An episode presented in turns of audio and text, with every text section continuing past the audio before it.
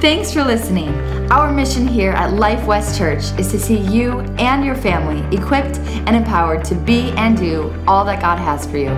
For additional resources and info, go to lifewest.church. Happy Easter. I just had to take a quick picture because you're all here. Like this is the this is the Sunday, the Easter where everybody comes at the same time. And so I got I got to take a picture and when anybody tells me like, "Hey, how many people come to your church?" I'll say, "Hold on, let me look at the picture." And and I'll be able to tell this is it cuz cuz you guys are all here. So hey, happy Easter. Great to see you guys. And today this is what we're doing. We are celebrating what it is that Jesus did. And what he did, no one had ever done no one had ever done. Now, there's people who have like been revived, okay? They were like kind of dead and then they came back to life, right? You put the paddles on them, clear, okay? And they come back. But every one of them still died. That, that's what they did. It, we're all going to. All of you are going to die. That's what either Jesus is coming back or we die. Jesus, what he did was he rose from the dead never to die again. Yeah. Never to die again. He rose and did what no one else had ever done. When it comes to Jesus, and as we look at his life, really, I've heard it said, and I kind of like this, that there's three ways you can look at Jesus. He was either a liar, a lunatic, or Lord. Because Jesus claimed to be God. He claimed that he was, he claimed to be God. In John 10, verse 30, he says, I and the Father are one.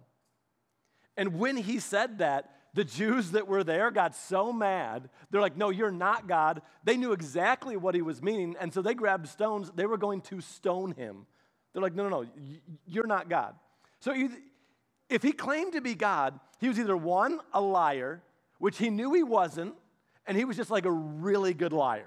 Like, anybody know a really, really, really good liar? Like someone that just lies all the time? I, I did high school years ago, and there was a, there was a guy who um, you never knew when he was telling the truth. Like, you just didn't know. But he told so many lies that he had like pockets of information that he would use to help him remember the lies that he would tell. Like, um, his address, he would use consistent numbers, even though it wasn't his real address. I don't remember the numbers, but it was like 1689. And he was telling me about all the stuff he had in this storage unit, and it was storage unit 16. And he told me how to get into the storage unit, and the code to get into his storage unit was 1689 pound. 1680. Like he he had a pocket, he was he lied so much that he had a system to keep his lies straight. So as Jesus, he could have been a liar. He maybe had some whole big system, but yet he not only that, but he would have had to have fake the resurrection of other people. He would have had to fake healing blind people, paralytics, like like that, that that's a hard one. That's a hard one to pull off. Now, he could have been a lunatic. And the reason why we have to have a lunatic in there is he could have really believed he was God, even though he wasn't. But that, then he'd be crazy. If I really thought I was a penguin, you'd be like, you're nuts. You're like, we're gonna come watch this guy. He's, he's crazy. He thinks he's a penguin. Right? I'd be a lunatic. So he could have really believed it, but then again, then why did any, why did any of these miracles happen? Or he really is who he says he was, and he is Lord and he is Lord of all. C.S. Lewis, in, in the book Mere Christianity, said this He says, A man who was merely a man and said the sort of things that Jesus said would not be a great moral teacher. He would either be a lunatic, come on, or else he would be the devil of hell. You must make a choice. Either this man was and is the Son of God, or else a madman or something worse. When it comes to Jesus, we have to come up, we have to make up our mind. What was he? So, what I want to do is, I want to give you some reasons to believe that the resurrection really did happen. That the resurrection really did happen. Now, how many MMA fans do we have in here? Raise your hand if you've ever watched. If you're an MMA fan, raise your hand. Does anybody have a hand? Raise your hand. Half of you don't even have hands. Come on, we got to do something about this. Okay, no more hand raising for you guys, or maybe more. I don't know which it's going to be yet. Am I, pun- anyways, so if you've ever seen an MMA fight, you may have seen, and chances are you see one of the, you see somebody get choked out. And when they do, the winner gets up and he's jumping, he's all excited, jumping up on the fence, hooting and hollering, and the other guy's laying down like limp, and you watch them let go, and I don't even, like, that's the freaky part. Because you watch them let go out of that chokehold, and the person just crumbles to the ground, and you're like, mm, oh, that's not good. But they get back up because they passed out. But Jesus, in his death, realized this Jesus was killed by killers. Like, that's what they did. That's what they did. I don't know about you, but when I watch movies, I put myself in the movie. Becca laughs because if, if it's like an action movie and there's stuff going on, I'm, I, I dodge and things come at you. You know, they're driving the car. I'm like, I drive the car with them. Like, like I, get, I, I get in there. I absolutely get in there. And sometimes you'll watch and you're like, I think if I was being attacked, I would just play dead. Like, like, like, just act like I was dead when I wasn't. You know, somebody's getting drowned in the water, you're like, just hold your breath longer than they think you could. Like, just stay down longer. Like, because as soon as they quit breathing and fighting, the person trying to kill them gets up and leaves. I'm like, why don't you just do that? And you could look at Jesus and you could be like, well, did he do that? But think about this with me. The people that killed Jesus were professionals, that's what they did. There was no accident around, like, mm, did we really kill him? We're not sure. They knew exactly what it is that they were doing. They were professionals. They're like, we, we know exactly what we were doing, what we are doing. When Jesus was flogged, it says this about him in Isaiah 52. It says, but many were amazed when they saw him, talking about Jesus. His face was so disfigured, he seemed hardly human. And from his appearance, one would scarcely know that he was a man. Crucifixion was not just a form of corporal punishment, crucifixion was a deterrent and a message. Every single person that Rome crucified sent a message to everybody else who saw it you don't cross, you do not oppose Rome. They knew exactly what they were doing. When we look at Jesus and, like, did he die? History, there's so much history on how these Romans did this, what they did. Like, they had perfected it. And they're like, mm, 40 lashes will kill somebody, so let's give them 39. They're like, too many people died, and we don't want them to die. We want them to suffer. We want other people to see them suffer. The people that killed Jesus knew exactly what they were doing. It wasn't like, I think he's dead, let's walk out. Oh, he really was alive, he got back up. Not the case. Not the case at all. The, the cross that Jesus hung on, the, crucif- the, the cross crucifying somebody is not what killed them. They would hang there in excruciating pain for everyone to see. It was a spectacle. So, how many people? We don't even know how many people looked on Jesus as he was hanging on that cross. But the Bible tells us about some. They're like, Did you not hear what happened in Jerusalem? Everybody knows. Everybody knows. Jesus hung on that cross with two others with a criminal on each side. They knew what he was doing. They knew exactly what they were doing when they killed Jesus. The idea that he really wasn't dead is kind of like, mm, no. No, no. They knew exactly what he was doing.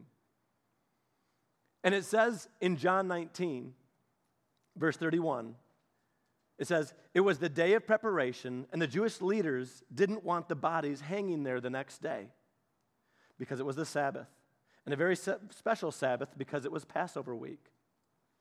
So they asked Pilate to hasten the death by ordering that their legs be broken. Because again, they would hang on that cross in excruciating pain, unable, they wouldn't die from being on the cross. What would kill them was they would suffocate.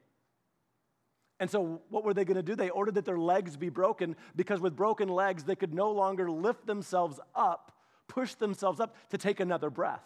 But when they came to Jesus, it says this, but verse 33 But when they came to Jesus, they saw that he was already dead. They knew what dead looked like, but they still wanted to make sure. So they didn't break his legs. Instead, one of the soldiers, however, pierced his side with a spear, and immediately blood and water flowed. It's a medical condition. You can read up all about it and the, how when you die in your heart and what happens and, and the way that Jesus was crucified. And they're like, yep, there would have been a sack of water around his heart. And so what that signifies that the water came out with it. They're like, we know where the spear went because we, we have names for all of this and, and what would happen. They, they, they knew. So, this idea that Jesus wasn't dead is like, mm, no, he was dead. We, we, we know he, he was dead. Reason number one is he was really dead. Reason number two is the tomb. If you go to Jerusalem today, I went, I went several years ago, and we got to walk, and it was really fun. They're like, this is where David killed Goliath, and I picked up some stones from the creek that might have been. Like, this is where Elijah called down fire, and the prophets of Baal, and, and, and so we're, we're looking at all, these, all of these just really, really cool stuff where, where Jesus had been and getting some context to what was going on. And, and then they're like, now we're going to go to Jesus' tomb. And we're like, okay. And they're like, and let me just tell you right now, we're going to go to his tomb, but we don't really know where his tomb is but they're going to charge us 20 bucks to go look at a hole. I'm like, really? Like, yeah, there's a hole in this rock, and he, he may have been here. He may have been here, but we don't know. But why don't we know where Jesus was buried? Like Muhammad, we know exactly where Muhammad is buried. Buddha, we know where Buddha is. Like they, they cremated his body, but they have a tooth. And so we know right where the tooth is, and there's a whole shrine, and you can go and you can go there, but we know we're there, but we what we don't know is we do not know where Jesus was buried because he didn't stay dead. His followers weren't like, he's dead, let's go back to the tomb, and here we all go. You drive down highways and roads and you can see. You look, and all of my kids have asked at one point or another, we're driving down the road and they look and they see a cross and they see some flowers on the side of the road and say, What happened there? Why is that there? And you're like, Well, we could probably look it up, but that, that means that somebody, there was a car accident or something and somebody died here. We, we mark those locations, we know. But we don't know where Jesus was buried because he didn't stay there. They knew where his tomb was. It was a rich man's tomb. They knew where it was, but he didn't stay there. So they didn't keep going back to it. They didn't stay there. Why do we not know where his tomb was? Because he did not stay there. The third reason I want to give you why I believe that the resurrection, that Easter really happened, is this is look at Jesus' followers. Okay, look at Jesus' followers. Now, when Jesus was arrested, we're going to read about this real quick. Where Jesus was arrested in John 18, verse 4. Jesus is about to be arrested. Judas is leading a mob of people to come find Jesus. John 18, verse 4. Now, Jesus fully realized all that was going to happen to him. So he stepped forward to meet them, this, this mob. And he says, Who are you looking for? Verse 5 Jesus the Nazarene, they replied. I am he, Jesus said. And Judas, who betrayed him, was standing with them. And as Jesus said, I am he, they all drew back and fell to the ground. Some of your translations will say that they fell down as though dead. Jesus let himself be taken. He let himself be taken. He says, I am he, and they all fall down. Once more, he asked them, I guess they got back up, Who are you looking for? And again, they replied, Jesus of Nazareth. And he says, I told you I am he. Jesus said, And since I am the one that you want, let the others go. He did this to fulfill his own statement I did not lose a single one of those who you had given me. Jesus' disciples were there with him. And when this whole mob comes, what did Jesus make sure happened? Jesus made sure, he's like, You want me? You can have me. I'll let you take me. The entire mob falls dead. They get back up and he's like, You want me? They're like, Yeah? And he says, You can have me, but you let all of them go. And they listened to him. That mob listened because that mob knew they were not in control. Jesus willingly went. He went, a lion went as a lamb. He could have stopped it at any moment. He went because he wanted to. He went because he wanted to. So just, but, but listen to this. So, so what happens now? Because you're Jesus' followers. Imagine you're a disciple and you're there with him. You see the mob come. You see them and you're like, what do I do? You've got a sword. And as the mob comes, Jesus stands before them and says, Who are you after? They tell him. And when they do, Jesus says, I am he. And they all fall down. What are you thinking? I know what I'm thinking. I'm laughing. I'm like, can't touch him. The Son of God. I knew it. I knew it again. I knew it. Like, I'd be like, yeah, I don't even need the sword. Oh, let's do this. Like, I, that would, as if you wouldn't be doing that. But then what happens? Jesus lets himself be taken by the people who want to kill him and oppose him. Now you're one of Jesus' disciples. What do you do? Well, we know what Peter did. Peter grabs his sword and like, ah! And he chops off one of the servants of the high priest's ear. Like he goes for the head. He's like, I'm gonna get him. Chops off the ear. And Jesus is like, no. He's like, what? You knocked him down? Like I did this, like, like I'm with you, Jesus. I'm there. Let's do this. And Jesus is like, no. And he heals the ear. And Peter's like, I got it wrong. Uh, I thought for sure we were doing this. So Jesus gets taken, and what happens? The disciples, they gone. They all take off. Because what would you do? What would you do if the man that you're following, that you believe is God, is God's Son, but His Father, Son, and Holy Spirit, that it's three in one, and you watch Him get taken away? I thought he was, you were going to establish your kingdom. No, they're all gone. Every one of them disappears. Like, it's a coach that keeps losing. You're like, nope, new one. Wait, this isn't, this isn't working. This is no good. The disciples deserted Jesus. In fact, Jesus told them, You will desert me. And Peter's like, No, we won't. I won't. And Jesus is like, Yeah, you will. In fact, you'll deny me three times before the rooster crows. You probably have heard the story. But Peter follows from a distance. And while Jesus is being questioned, he's warming himself by the fire. And when a little girl comes up to him and says, Aren't you one of Aren't you one of Jesus' followers? He's like, No. Because that's what every single one of us would do.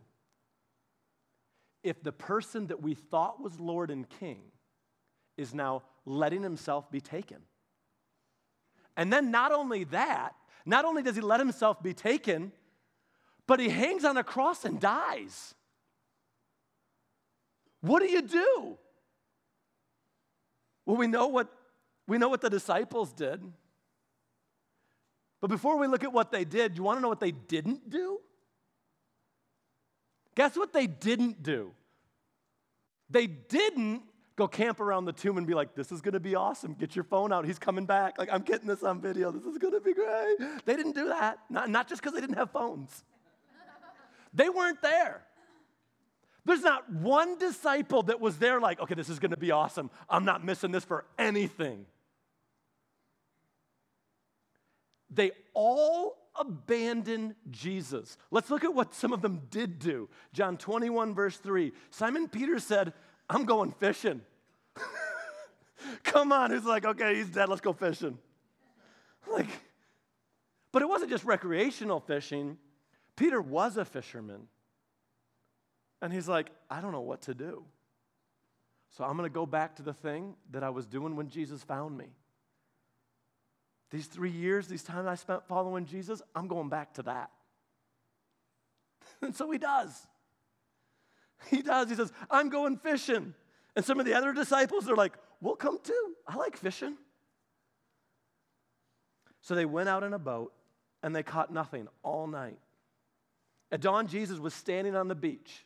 They weren't at the tomb.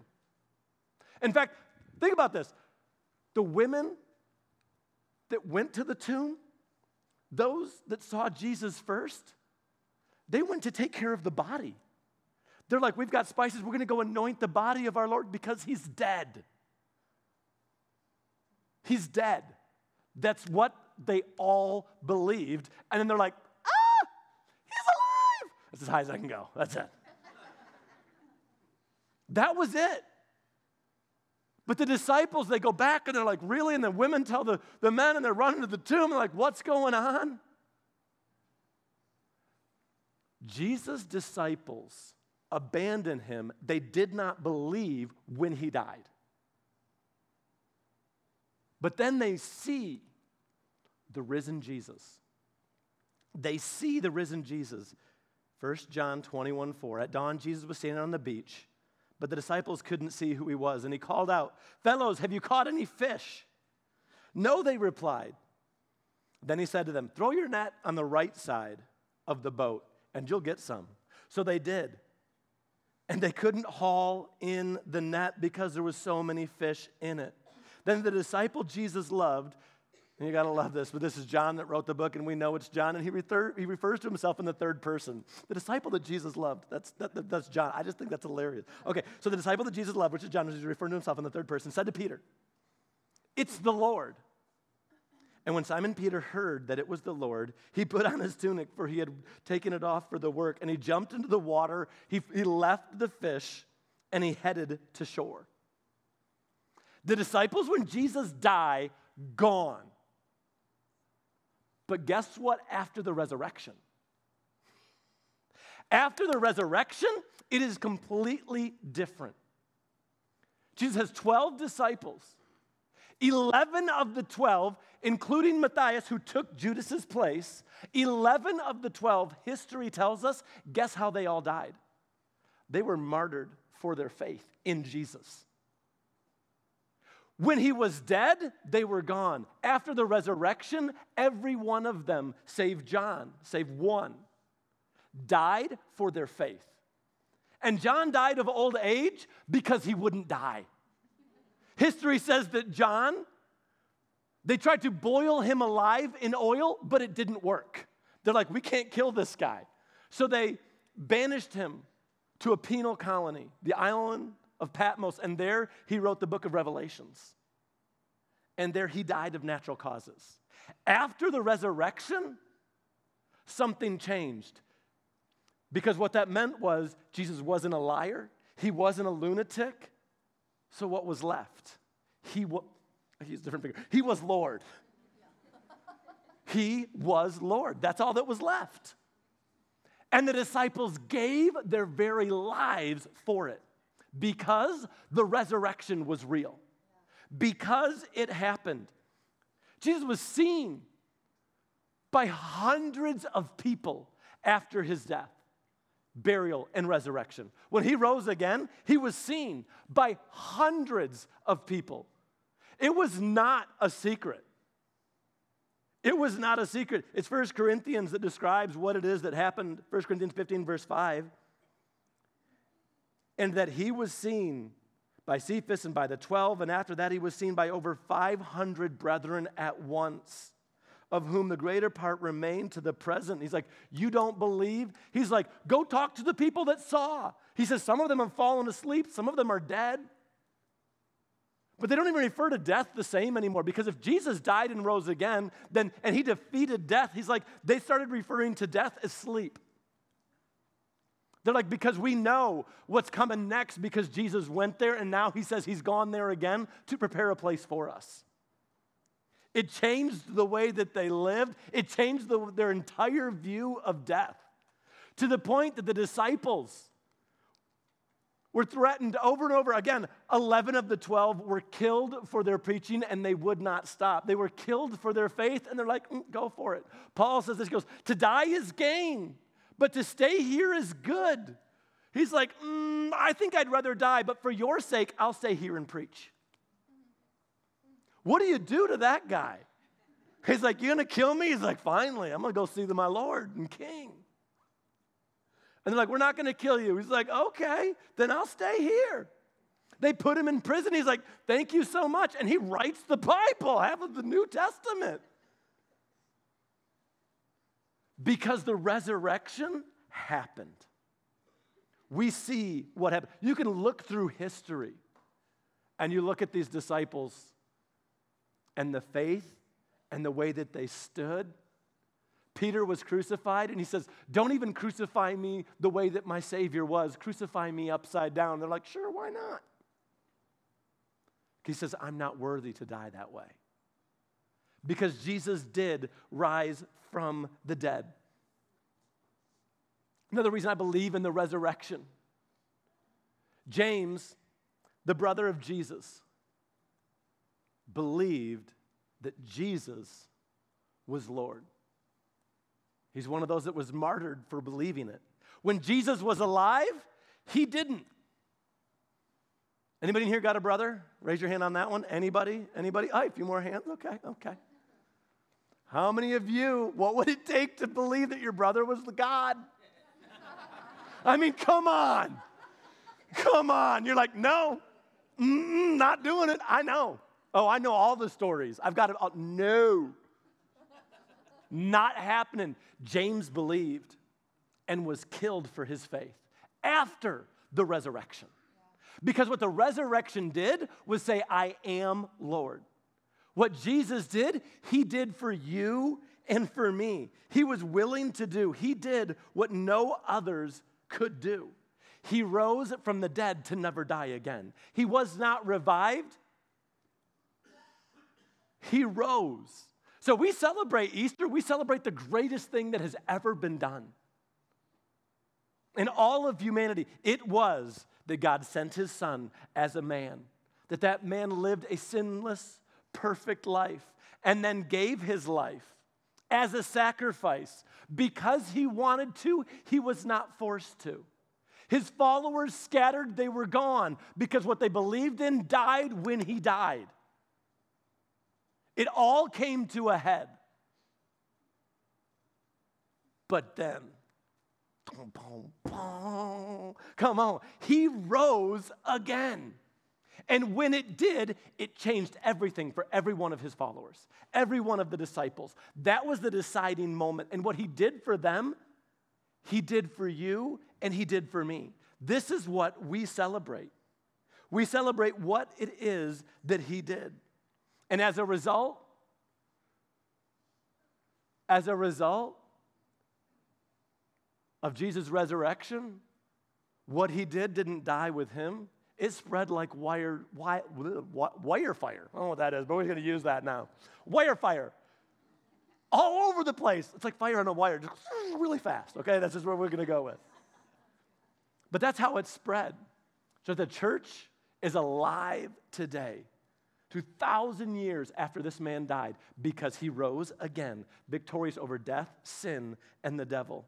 And what does that mean for you and I? Here's what it says in Ephesians chapter 2, verse 1.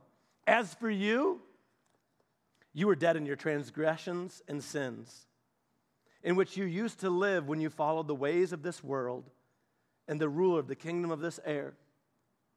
The devil is real. He's the ruler of this kingdom and air, it says. And we followed him. We followed him, the Spirit who is now at work in those who are disobedient. Verse 3. All of us also lived among them at one time, gratifying the cravings of our flesh and following its desires and thoughts. Like the rest, we were by nature deserving of wrath. We've all fallen short of what God's standard for us was. Every one of us chose sin. But because of his great love, why?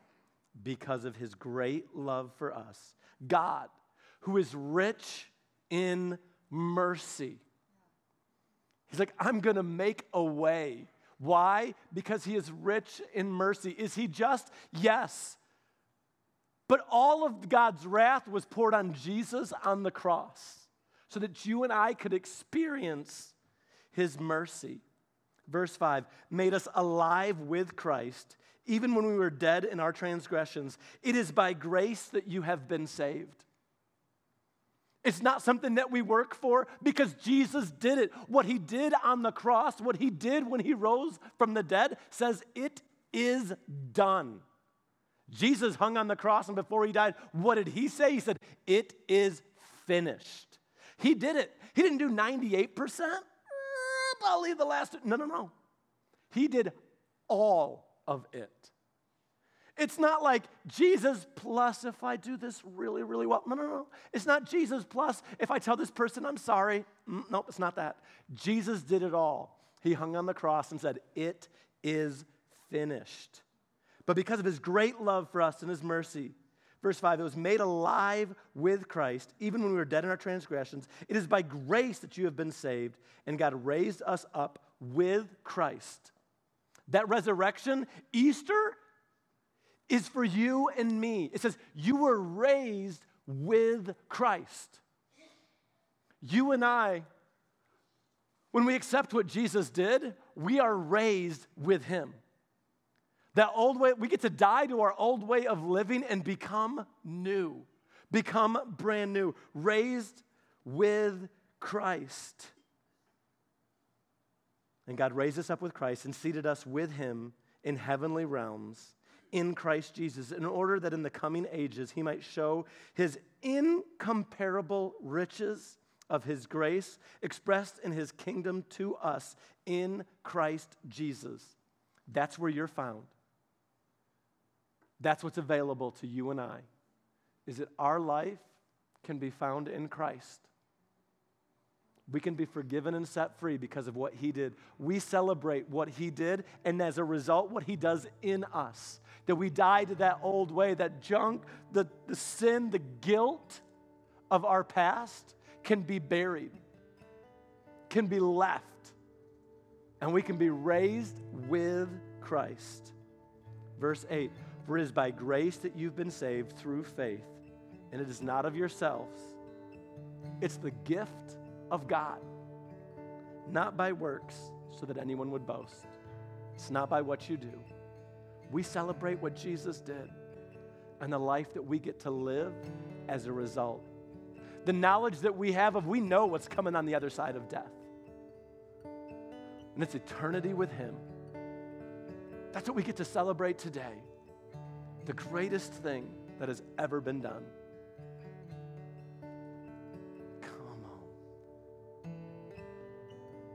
Can I tell you what the greatest, the greatest day that you'll ever have is? It's the day that you accept Jesus as your Lord and Savior. It's the day that you look at what He did and say, God, I see what you did. Include me. I want to be found with you. I want to be forgiven. I want to be set free. I want to be washed free of the sin and guilt of my shame and past. God, I want you in my life. Would you please bow your heads, close your eyes? If you're here today, you say, Today, that's my day. I know why I'm here. I'm here because today, this is my Easter. This is the day I die to my old way of living and I become all He has for me. This is my day. If you're here, today is your day. You can leave here knowing beyond a shadow of a doubt where you stand with God, forgiven and set free from your past, on your way to heaven and begin to walk out the plan and purpose He has for you. Bible says if we confess with our mouth and believe in our heart, we will be saved. Here's what that means it means that you just cry out to God. You say, God, I want to be forgiven. I want you to make me new. I want you to set me free. And He'll do it. You say, God, I want you to be the Lord of my life. I'll follow you. If that's you, I'd love the honor of praying with you this morning. Whether you're in this room or just online, wherever you're listening or watching this, if that's you at the count of three, I'm going to ask you to lift your hands. And then, right where you are, we're going to pray together. And when we say amen, you're going to know beyond a shadow of a doubt where you stand with God. Begin to walk out the plan and purpose He has for you. If that's you, get ready. One, all the way. Lift that hand up high before me. I want to see it. I want to pray with you and God. Here we go. One, two, three. Right now, shoot that hand up and say, That's me. Thank you. Thank you. Say, That's me. Today's my day. All right, everybody, would you just, hands down, would you repeat after me? As we say these words, you that lifted your hands, as you say these words, make them your own. Let's just all pray together. Repeat after me. Say, Jesus, forgive me and make me new. From now on, I'm yours. With all that I am, I'm going to serve you. I believe that you came, that you died, shed your blood so I could be free. From now on, I'm yours. Come rule and reign in my life. In Jesus' name, amen. Thanks for listening.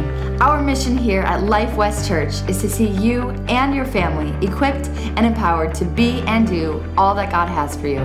For additional resources and info, go to lifewest.church.